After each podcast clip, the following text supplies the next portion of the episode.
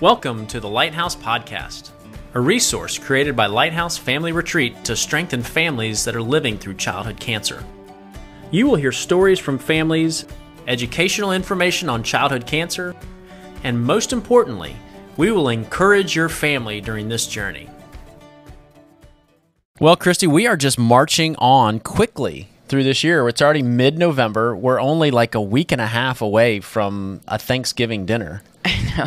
Is it just me, or did it feel like 2020 was like eternal and 2021 has been like a snapshot? Yeah, it's gone super fast. You know, what is it they say that uh, time flies when you're having fun? And 2021 has certainly been way more fun than what 2020 Yes. was, especially since we got to do retreats, get to the beach, serve families, and just love on so many different people. I wonder what that means 2022 is going to look like. Oh, way better. Yeah, I hope so. Getting better. Yeah, I hope so. It has to.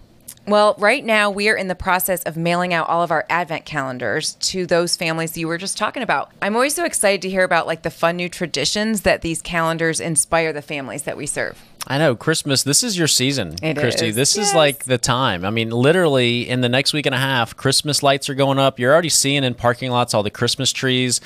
Every store for the last couple weeks has already started to put Christmas stuff out. So it is just that fun season that that we're just getting super excited about everything that's coming with all the kids and you know gifts and celebrating. So much fun. Yeah, it's my favorite time of the year. And today we are going to get to talk to one of my favorite guests that honestly I think we've ever had. We are going to have a conversation today with Dr. Upshaw. Naadira Upshaw, she's a pediatric psychologist at CHOA, Children's Healthcare of Atlanta. Um, and actually, if I'm being super accurate, her full title is Assistant Professor of Pediatrics at Emory University School of Medicine and pediatric psychologist at Children's Healthcare of Atlanta in the Aflac Cancer and Blood Disorders Center. How does she fit that on a card? I don't know. but her educational background is just as impressive. She received her Bachelor's of Science in Child and Family Development and minor in biology from UGA. Go dogs. Every time you got to say it. And in 2010, the, her doctor she got her doctorate in clinical psychology, specializing in child and family from the Georgia School of Professional Psychology in 2017. So she completed her internship at Children's Hospital Colorado in 2016. And then she completed her year one postdoctoral fellowship at John Hopkins University School of Medicine and the Kennedy Krieger Institute. I mean, that's a lot, but then she kept going. For her postdoctoral fellowship year two, she worked at Emory University School of Medicine and Children's Healthcare of Atlanta. Whew, phew, I got through that. She's seriously impressive. Um, Dr. Upshaw's not all work and no play, though. She's actually, she's a rare Atlanta Yeah, native. that's not that's not the norm. She calls herself a homegrown organic peach, which I love. I love that. She's a big fan of her hometown, loving the culture, the food, the diversity here of Atlanta. She loves spending time with her family and friends with home cooked meals, playing games, going to festivals and concerts. She's a Beyonce fan. Um, she loves to travel also. Dr. Upshaw is very engaged in social justice and advocacy work at Emory and in the community. And in the middle of all that good stuff, when she does get a little downtime for herself, she really likes to watch mindless reality TV and cook new recipes. So she's pretty amazing all around. She is, and she probably finds some time to watch those Georgia football games on the weekend. Probably, yes. Yeah, super impressive. Uh, so, yeah, she is such a powerhouse, and we're actually going to have her for two episodes. But this first conversation we had with her is about the role a psychologist can play in your family's childhood cancer journey. So, let's check out our conversation with her. Hey, Dr. Upshaw, thanks for joining us today. We're so excited to have you. Can we just start with you giving us an overview of your job, what you do, and how you fit in with a medical team um, for care? Yeah, thanks so much for having me. I'm excited to be here. So, I'm a pediatric psychologist, um, which is really a fancy term for saying that I'm a psychologist who has training in clinical psychology and then even more specialization in child and family psychology and even more specialization in that I enjoy working with kids with acute and chronic illnesses and injuries. Um, so people like me typically work in some kind of medical setting, whether that's a hospital or a physician's office, um, anything where kids are interfacing with the healthcare system. Um, and I fit in as a part of the team, um, and this is probably my favorite part of my job is that I do have a team that I get to work with um, because my role is to focus specifically on how are our kids coping and just managing the day-to-day stress of having a chronic illness or injury. And in this case, um, it's pediatric cancer. That's a life changing um, diagnosis. And so I focus on how do I help cancer be a part of your life, but not all of your life, yeah. and help you have good quality of life during this time. Um, but certainly, I, I work with an entire team, including the medical team, but also our social workers, our child life specialists, our school teachers. I mean, there's an abundance of people that kind of all partner together um, to help our kids get better. I love wow. everything you did, right? Yeah. How many how many of you are there uh, where you're at with the hospital you're at? That's a great question. So we have the largest group of pediatric psychologists here in our, our Aflac Cancer and Blood Disorder Center. There might, I think there's like eight or nine of us as psychologists. Um, we all do different things. Um, and we also have a pediatric psychotherapist that works here as well. Um, but we all do different things. Some of us do more research, some of us work with specific populations clinically, whether that's like sickle cell disease or brain tumors, etc.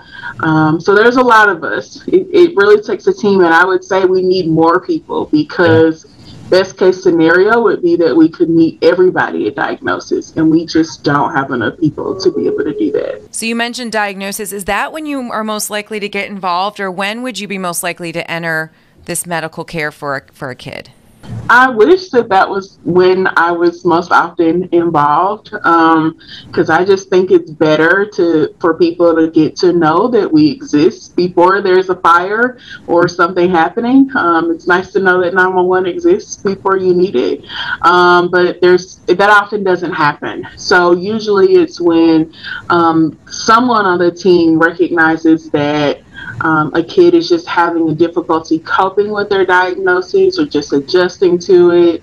Um, families might be noticing that their kids are more withdrawn or more depressed or more anxious.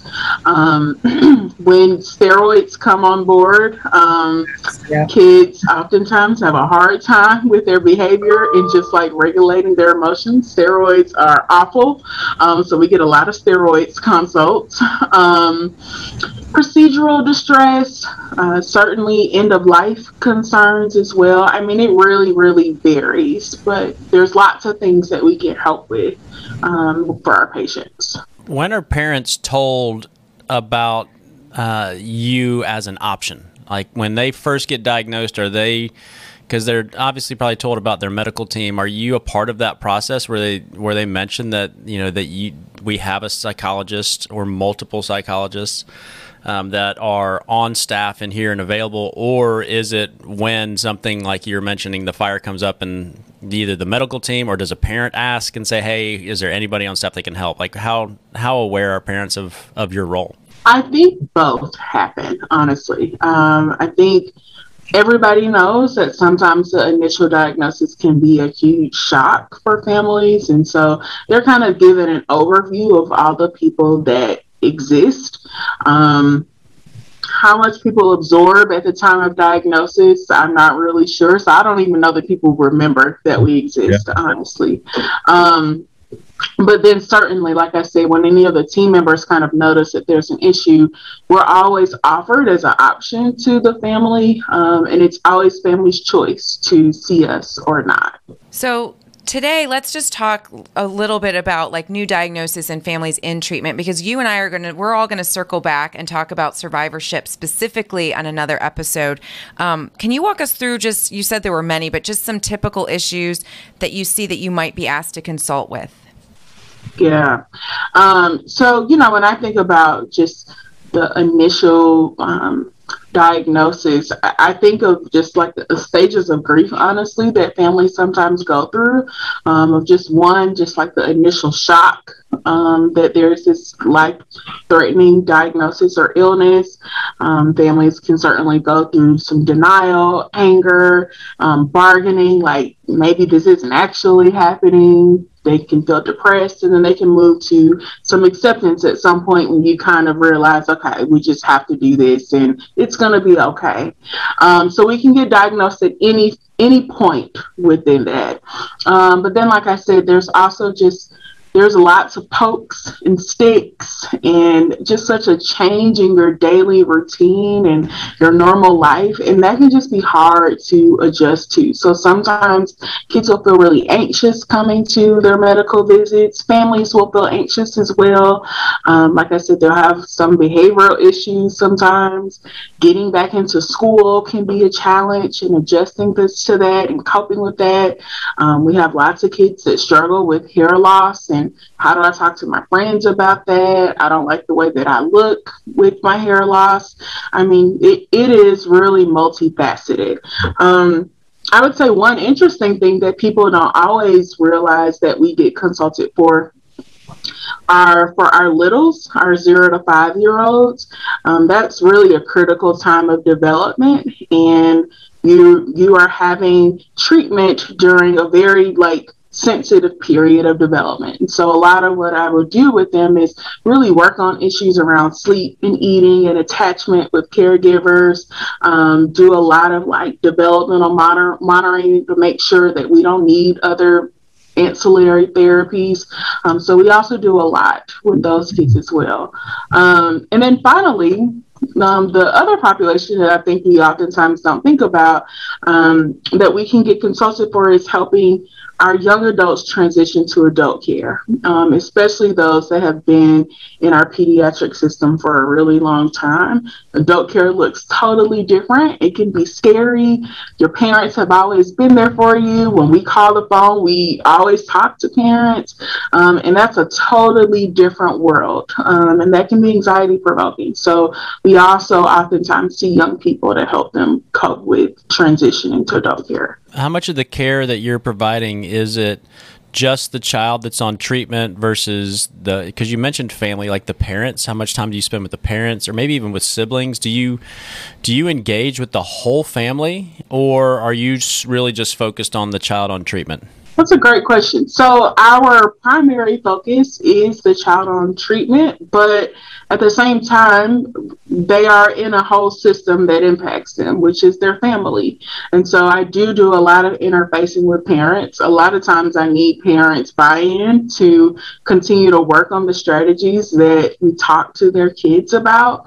Um, and then also, siblings are oftentimes kind of the forgotten about family member. They they see the least because they come to the hospital the least out of the family. All they see is that their sibling seems sick. They go to the hospital and they come home with some toys and some candy and some presents, and they're like, I'm left out, and that just seemed like it's fun. Um, and so we really have to do a lot of work to also help families not um, forget about the emotional impact that siblings have as well.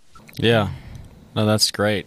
What does treatment look like? Like in any one of those different phases you're talking about, you know, you said you zero to five, and then obviously you've got um, the kids between there, and then you mentioned young adult, and like, how does the how does the process work? What does it look like? Is it where you're sitting um, with them and their parent, uh, and you're going through? Is it um, is it very hands-on, kinetic? Is it more just talking? Like, what does what does a session look like, or a process look like with you? That's a great question. So, um, when we here initially meet families, we meet them on what we call our consult service. So we meet them during their clinic visits or during their hospital admissions. Um, and so we're consultant the way in which you would maybe consult pulmonology or endocrinology. Like we're literally just coming in during your already um, circumscribed medical visit. And so that looks like first of all, us getting a good, thorough history of where you've been up until now, um, but also really partnering with families to figure out what's most distressing for you and how can I meet you in getting that thing better. Um, I think there has to be a lot of prioritizing a lot of times of what we're going to tackle because you're already dealing with so much. You can only change and manage so many so many other things at one time. So figuring out like what's the most distressing? How can we start there? Um, for a lot of our kids we can target those issues in the context of their medical visits. Like i can give you a couple of sleep strategies and help you get sleep back on track. I can give you a couple like relaxation skills to just help with anxiety in the moment. Um, i can give you a couple strategies about how to talk to your friends. Like we try to make it really brief and targeted. If we feel like you know what we need a more traditional therapy like sit down one-on-one time. Then we do have a small outpatient therapy clinic here within aflac that we will refer them to to kind of be able to give more space. So it really just depends on kind of what their needs are and if we can target that in a very quick way. Yeah that's awesome. You mentioned, and I imagine most people listening um, could definitely use a tip or two on sleep strategies. What are your What are your quick? Because you mentioned you have a couple quick things, right? Um, when it was either dealing with anxiety or even sleep strategies. What are some tangible things from a sleep strategy perspective? So I would say one, consistent sleep routines. Um, kids need us in, in, a context where there's a lot that's out of your control you will always need sleep. And we can always try to keep your sleep routine the same. So whatever you were doing before keep doing that. Um, i often tell people to not do anything but sleep in their bed. There are lots of people who will hang out in their bed relax they're not feeling well but our brains need to be able to associate our bed with sleep. And if when we lay down at night we are our brain is confused. It's like, are we watching TV? Are we doing homework? Are we hanging out? Are we listening to music? You want your brain to see your bed asleep. The way that our brain sees a fork and a knife as things we eat with, we don't do anything else with that. We always eat. Um, so I tell people, don't do anything else in your bed but sleep. Um, and then lastly, our arch nemesis, screen time. Yeah. Um, really turning those screens off 30 to 60 minutes before bed will really also help um, your brain kind of relax and get that blue light out and um, help your brain to sleep. Uh, I should also add that you mentioned anxiety for sleep. I will tell parents to have kids have what we call like scheduled worry time. Because sometimes when you're laying down at night, that's oftentimes the time that your brain like runs and processes and it has time to think about all your worries. So I'll tell them to like tomorrow at 10 o'clock, we're going to talk about all the things you're worried about. And we're going to just put that on the bookshelf for right now. But right now, we're going to focus on like sleeping. Um, those are probably some of my biggest tips. Yeah. No, those are great because I'm trying to think of the parents that are listening. You know, I, I think Aflac is super fortunate to have you and others on, on your team. I would imagine there's some children's hospitals out there that don't have you on their team. And so I'm trying to think of parents that are out there that are listening and they're like, oh my gosh, this would be amazing to have this resource. So, what are some things, what are some tips that we can give them to help them in their home, which I think the sleep strategies are great for parents that are listening then and they're having that challenge with their kids and getting them consistent. You've just given them some really great tools are there other consistent uh, you know challenges that you are uh, working on with these kids and these families like the sleep stuff that could be some other tips uh, for parents uh, that that is a common challenge hmm.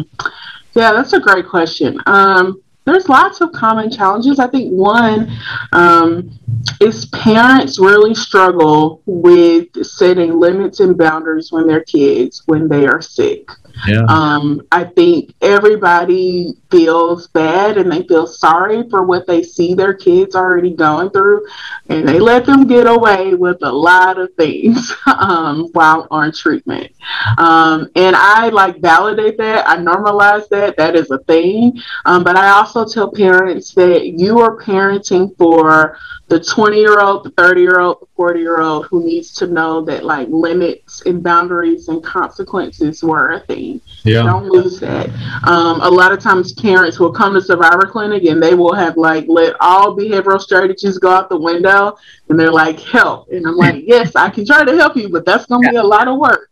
Um, so really just like helping normalize parents that you can still be a parent even though your kid is on and they need that actually. They they they will push you because they need that.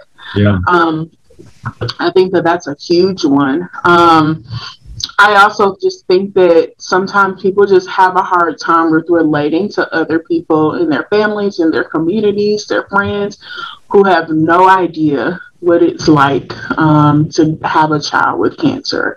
Um, and I have to do a lot of talking people up to ask for what you need. And even if sometimes you don't know what you need, tell people that too. Um, it's really hard to relate to people when they don't get um, yeah. what this experience is like. That was the best. The best advice I ever got when Carter was first diagnosed was from a doctor who said what you said about the behavior. He was throwing a little fit in the hospital room because we beat him at a game because we, my husband and I, we we never let our kids win. We're those kind of parents. We had beat him and he threw his steroids like kicked in and there was this fit. And he and I, Eric and I were just standing there like, we don't know what to do with this. And the doctor kind of witnessed it and he said, we're going to take care of the medical stuff, but the kind of kid you end up with in three years, that that's going to be on you. So you have to really take some time and think, who, who do you want at the end of this? Treatment. And it was super early on, and I've been so grateful for it because you're right. Instinctively, you feel bad, but this treatment is long for a lot of people and that's yeah. it's a long time to let things go and i'm also really loving the idea of a scheduled worry time i think i might in- implement that honestly for real I, that is a good strategy for like everyone. Absolutely. Because who doesn't lay down at night? Maybe, I mean, I don't think it's just me. Lay down at night and have all the things whirling through your head. So when you're meeting with these kids, are they pretty open to talking to you about this stuff? Is there, do they have any resistance to getting help like this? Some people are, and some people aren't. Um, some for some people, avoidance feels protective and feels more safe.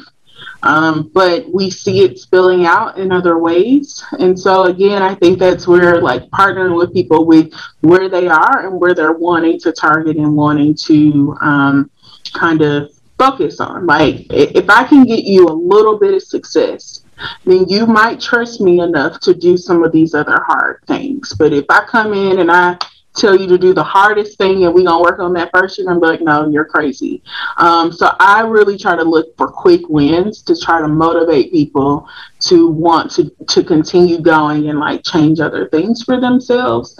Um, I also think there's a lot of stigma around mental health. Um, and people's perceptions that seeing a psychologist means that I'm crazy or there's something wrong with me. And that is so far from the truth. But I think, and I think society is normalizing getting mental health support more, but it's still stigmatized. Um, and oftentimes, I'm the first time you've ever met a psychologist in your life.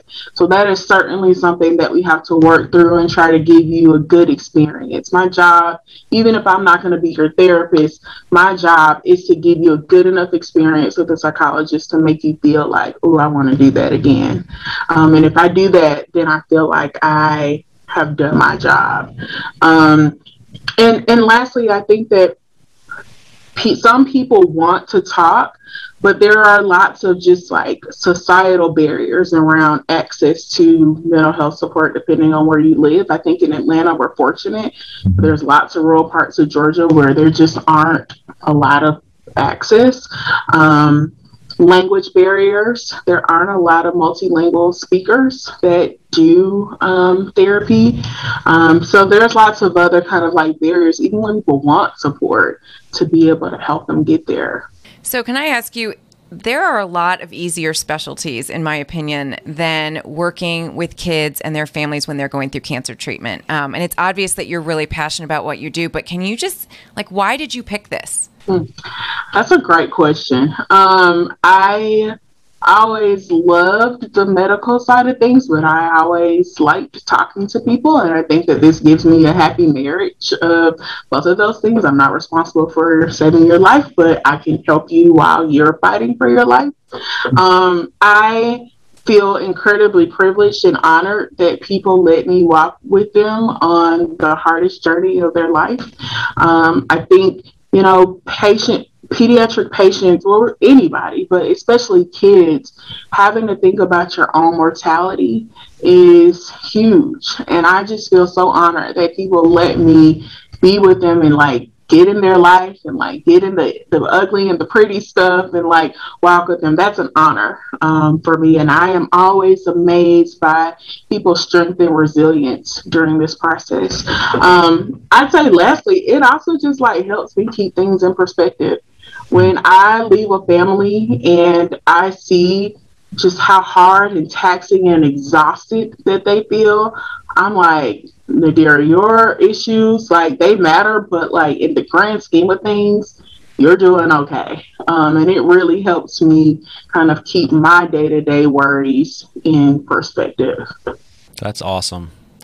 Well, Dr. Upshaw, you are not only a super smart lady, you have the personality that is just easy to connect with and talk with. So I can see why what you do and how you do it is so successful with the kids because yeah you just you, you make it easy to connect with. Um, yeah. So thank you for joining us. We're really glad to have had you for this episode. I know we get you on another one but i think this was super helpful for our parents. So thanks for sharing all those great insights. And uh, yeah thank you so much. Thank you. I appreciate it. I told you she was incredible. Yeah. mm-hmm.